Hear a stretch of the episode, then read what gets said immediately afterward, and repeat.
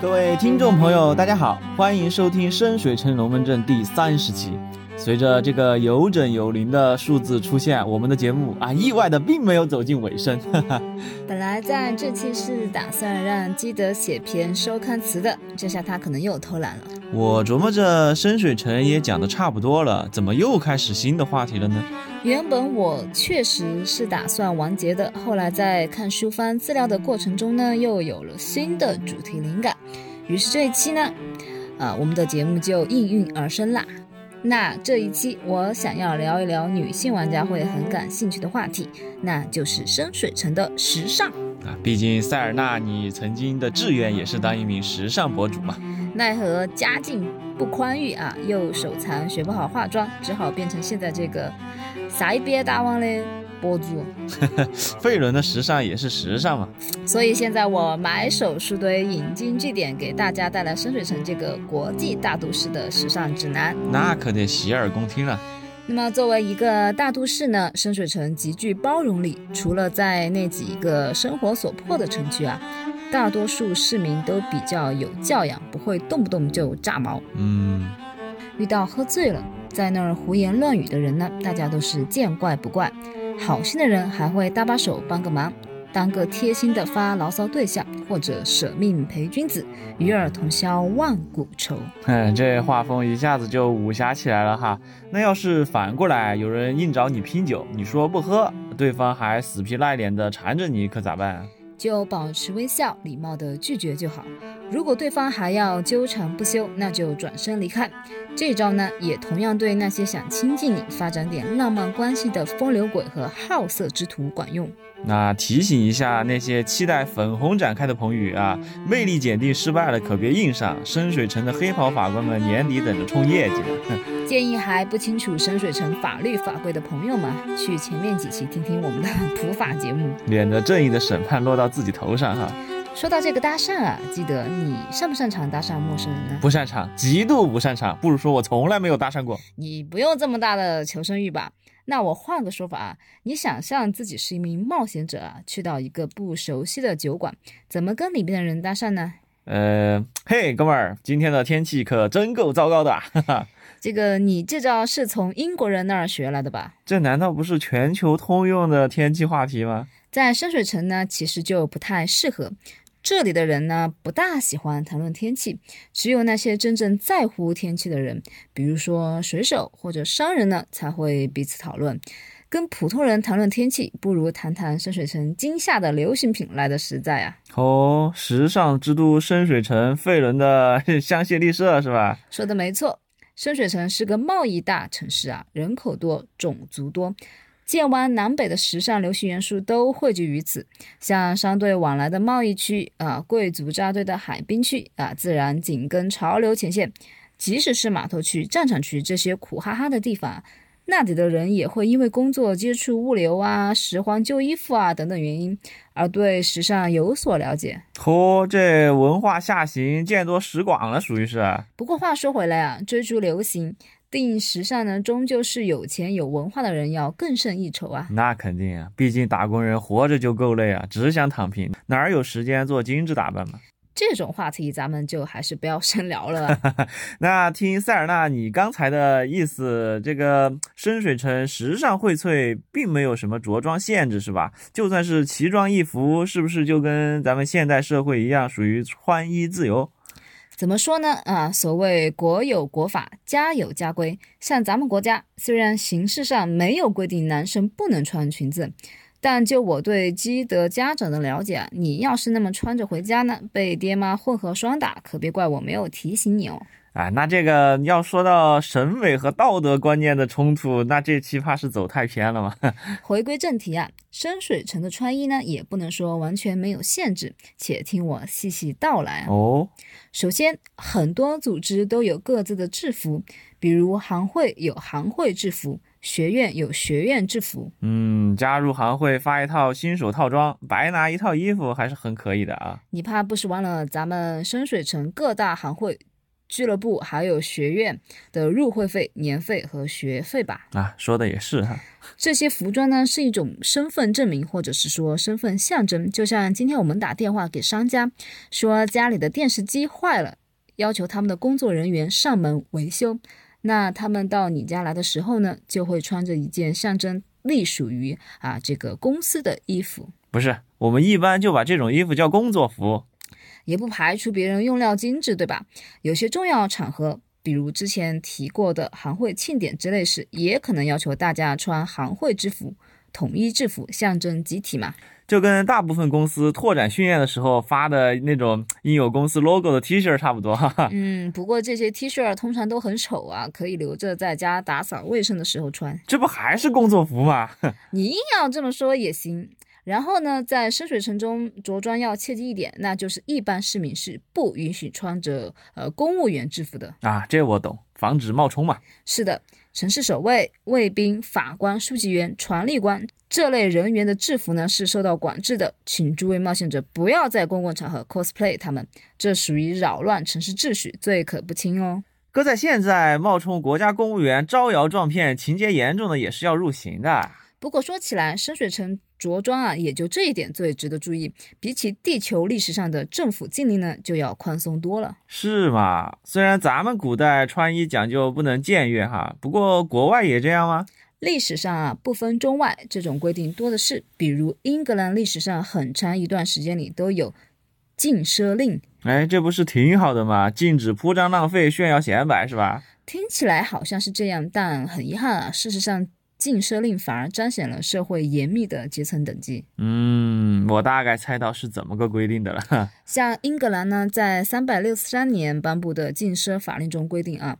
土地年收入一千英镑以上的贵族领主及其家人呢，穿着上是没有任何限制的。那么次一等就是年收入在四百马克的骑士及其家人，他们不能穿貂皮、幼毛，而且除了女性的发饰外，衣服上不能有宝石装饰。好家伙，赤裸裸的收入歧视，而且感觉这个跨度好大哈。嗯，是的。禁奢令呢，基本按照收入和职业来分化阶层，每一个阶层可穿什么衣服，可穿总价值多少的衣服都有明说。不幸被分到最后一档的人，像木匠、庄稼汉、牧羊人、养猪的、牛奶工啊啊，总而言之就是干农活的无产阶级嘛，英吉利的下九流呗。对他们就只被允许穿美厄尔十二便士的农村土布袍以及麻布制的腰带。这个厄尔又是个什么单位啊？这是一个布料的长度单位。一厄尔呢，大约等同于一个成年人钱币的长度。时间到了伊丽莎白一世的时期呢，当时依旧是按照收入来划分阶层，但法令中就没有具体规定什么职业不得穿什么衣服了，只是说收入在多少以下的，比如说年收入不到一百英镑，就不能穿塔夫绸、缎子、锦缎外衣，不能用丝或者天鹅绒，也不能穿除了英格兰野生动物外的皮草。哎呦喂，这个规定还挺细啊，进口皮草都不能穿。其实从这两个禁奢令，我们也能看出社会结构的变化。那么中世纪时期是以土地来划分阶层的，所以法令上都是土地收入低于多少多少，并且那个时候社会阶层就被啊分为统治土地的啊耕地的和祈祷的。所以法令里有明确的社会身份符号，但到了伊丽莎白一世时期呢，嗯，由于文艺复兴开始之后呢，因商人而形成的城市力量逐渐壮大，这个时候的法令呢就只以收入来划分人群了。哦，万恶的资本家开始登上历史舞台了。记得刚才你也提到了啊，中国古代也有这方面的规定，甚至可以说是有过之而无不及。尤其对皇室和大臣来说，什么场合穿什么衣服那是非常有讲究的。嗯，乱穿衣，轻则有失礼数。重则可以入罪啊！啊，礼法礼法，我觉得咱们古代衣着服饰礼数的层面还是要多一些的。《礼记》中就有言嘛，啊，故冠而后服备，啊，服备而后容体正，颜色齐，辞令顺。你看，像《红楼梦》里元春省亲的时候，贾府的什么啊老太太啊、大小姐啊，不就穿着特别隆重嘛，迎宾效果拉满啊！啊，对的哈。虽然《红楼梦》的原文。只用“品服大庄”四字一笔带过啊，但八七版《红楼梦》在这方面啊是花了大功夫的。读过《红楼梦》的朋友应该知道吧？原著特意模糊了时代背景，但电视剧在拍摄的时候呢，是根据红学家的考证，结合了明清服饰来设计的。毕竟曹雪芹投射了自己的生平嘛。原文所说的品服大庄啊，其实源于命妇制度。简而言之呢，就是皇室宗亲的妻妾、直系女性亲属、官员大臣的妻子一类的人物，他们在重要场合，比如入朝觐见的时候，他们的衣着呢是有规定的。嗯，比如明朝洪武五年的命妇冠服制度就规定，命妇入宫朝见君后，在家见姑舅及夫以及祭祀时呢，要用嫡冠。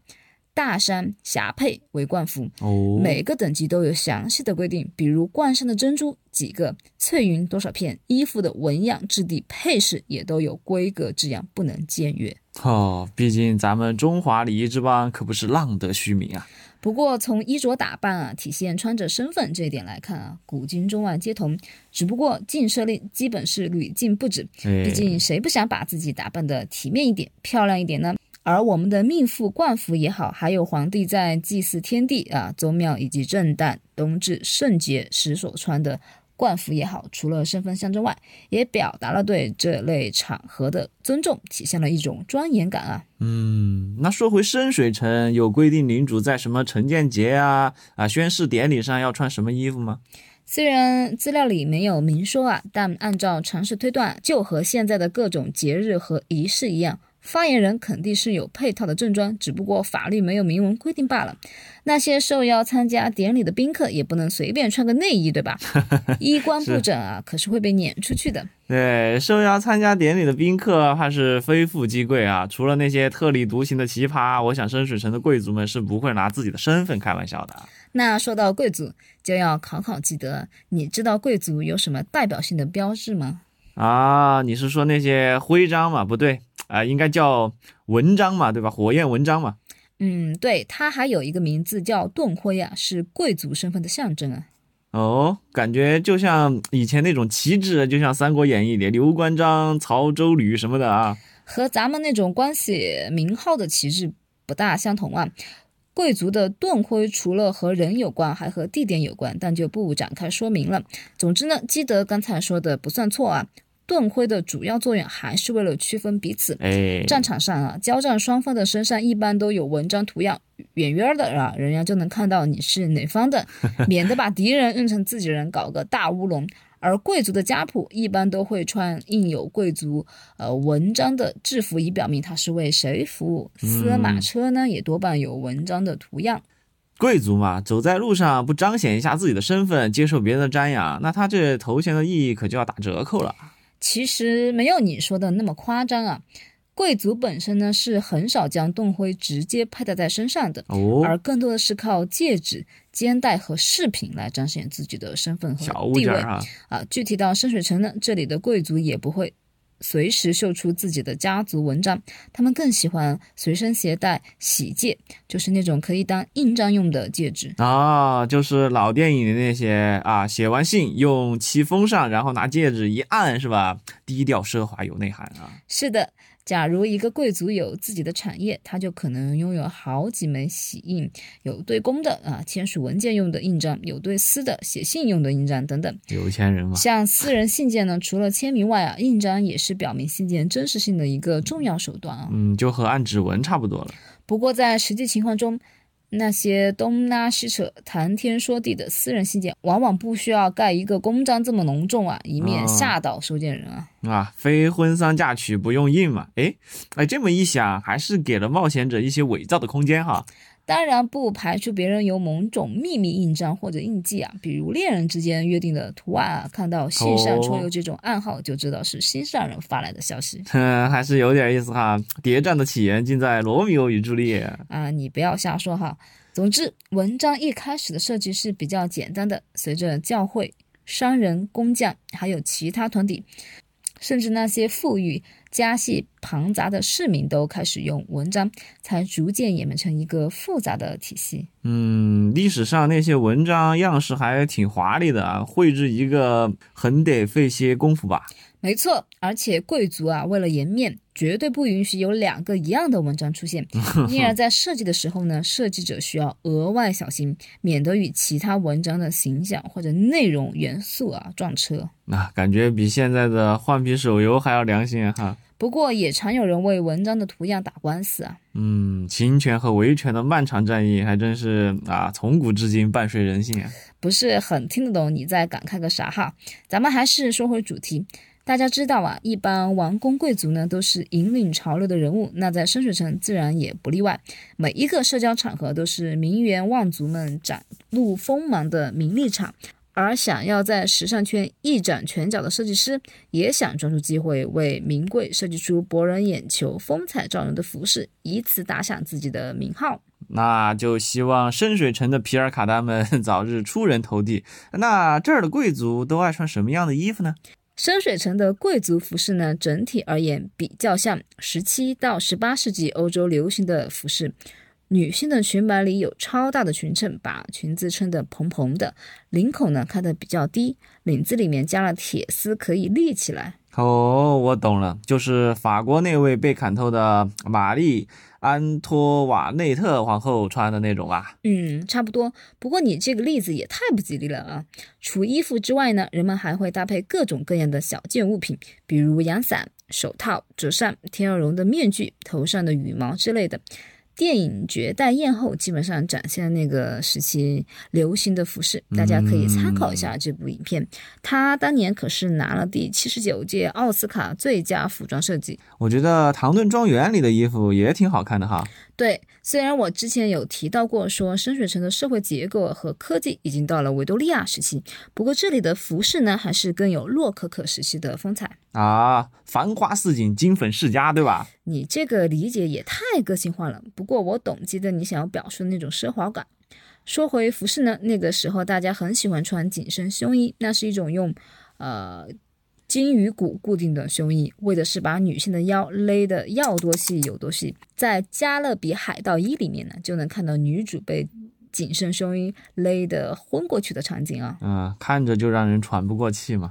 后来呢，有一种叫三角胸衣的东西，它是以腰部呃中央为顶点向上伸展开来的倒三角形胸饰，在边缘部分用细带子和上衣系在一起。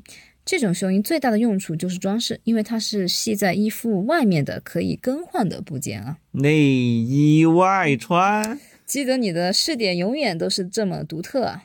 不是啊，感觉听你的这些描述，这些女装都挺那个显身材的，对吗？想不盯着看都不行嘛。听听这痴汉一般的发言啊！我还没说完呢，这个搁在当今社会，妥妥的被批判成男权糟粕了，属于是，对吧？所以妇女解放啊，也包含了服饰的变革嘛。不过在那时啊，说是迎合男性审美也好啊，时代风潮也罢，别人贵族的衣服做的是真好看啊。十七世纪高定，哈所以贵妇人们啊，都会有好几件这种胸衣，上面都有金银线织就的纹样啊，镶嵌有各种宝石，工艺精美，价值连城。这些样式呢，随着交际花在社交场合亮相之后，就会传播开。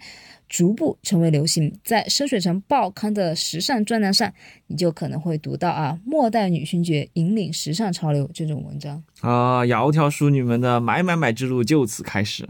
没错啊，各大门店前排队的主角。顺便一说啊，这个刚刚那个文章标题呢，埋了个小彩蛋，嗯，不知道有没有朋友啊能够听出来啊？那说完了贵族，总得还要说说这个 广大劳动人民怎么穿吧？肯定不会下地干活时还穿个大裙摆啊。其实衣服一开始肯定都是以实用性为主嘛，后来社会复杂了，有阶层了，到了人靠衣装的时候呢，衣服就多了一重社交属性。普通老百姓穿衣服没那么多过场，你在深水城街上游走啊，看到一家打铁铺。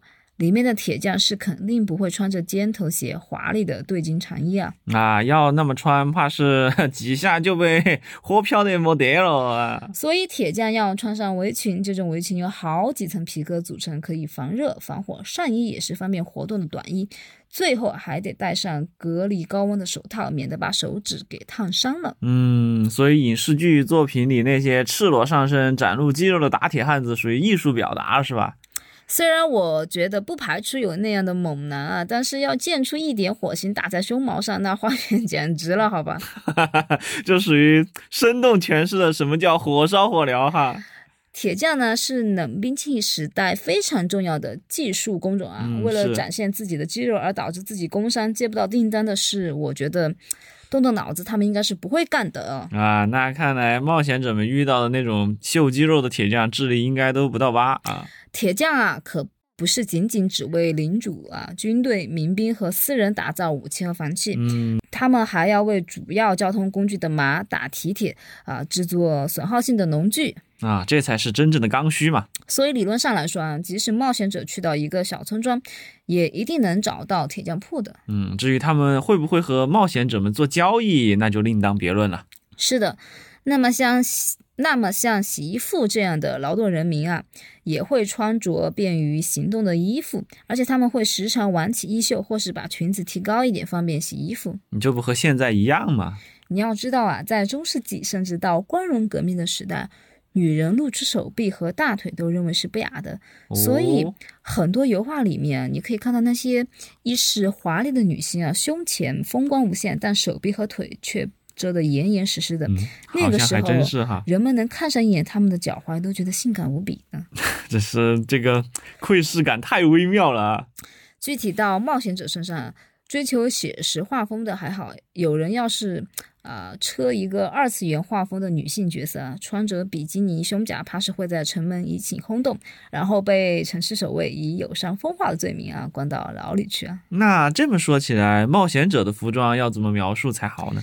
冒险者的服装更贴近实用性，毕竟冒险者生涯中有大部分时间是不需要出入正式的社交场所的。嗯，除了贵族背景的人外啊，可能都不会有几套正装。也是啊，在荒郊野岭的地方穿个礼服给谁看呢？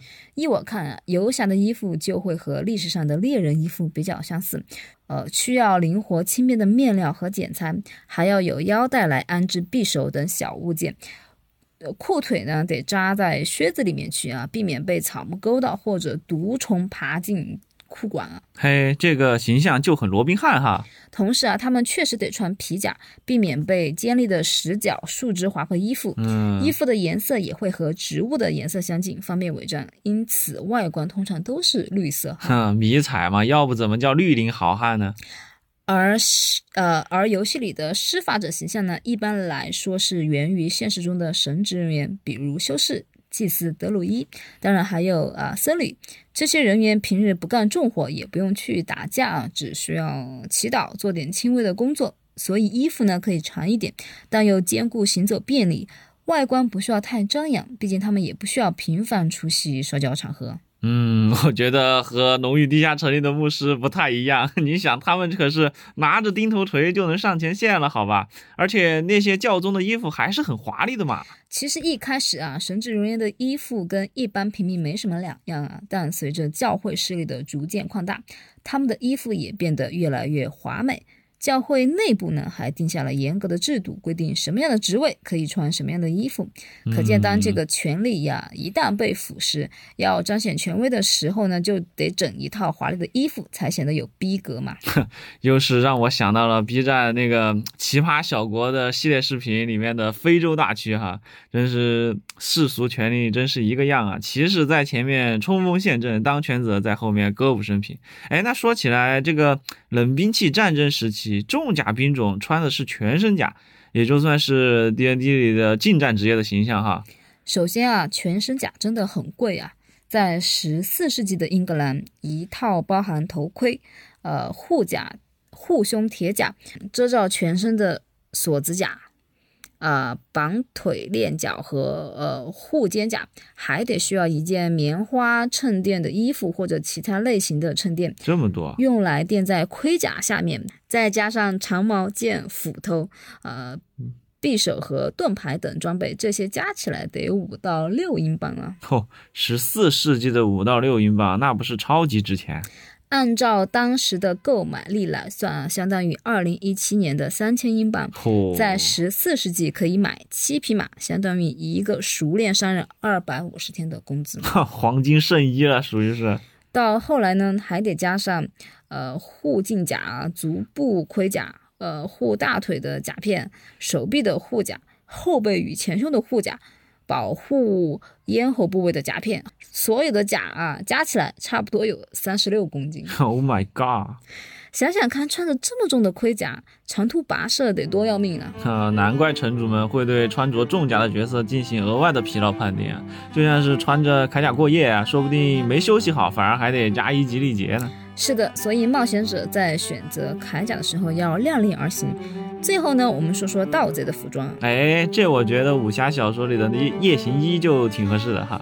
这些人呢，多半都是底层人民出身，日子过不下去了，才去干坑蒙拐骗的勾当，所以服装很简朴，属于一扔到人群里就看不出来的，还要突出一个紧身，便于行动啊。嗯，大隐于市嘛。要是太出挑啊，一眼就被认出来了，我觉得这份活是干不好的。别看零零七和伊森亨特这两个特工大名鼎鼎啊，真正的此道高手是越朴素越大众越好，不然早就被盯上了。啊，所以我每次看到有网络小说写那种什么天下闻名的杀手谁谁谁，这种真的是很搞笑的感觉哈。最后还要再说一点啊，那就是衣服的购置啊。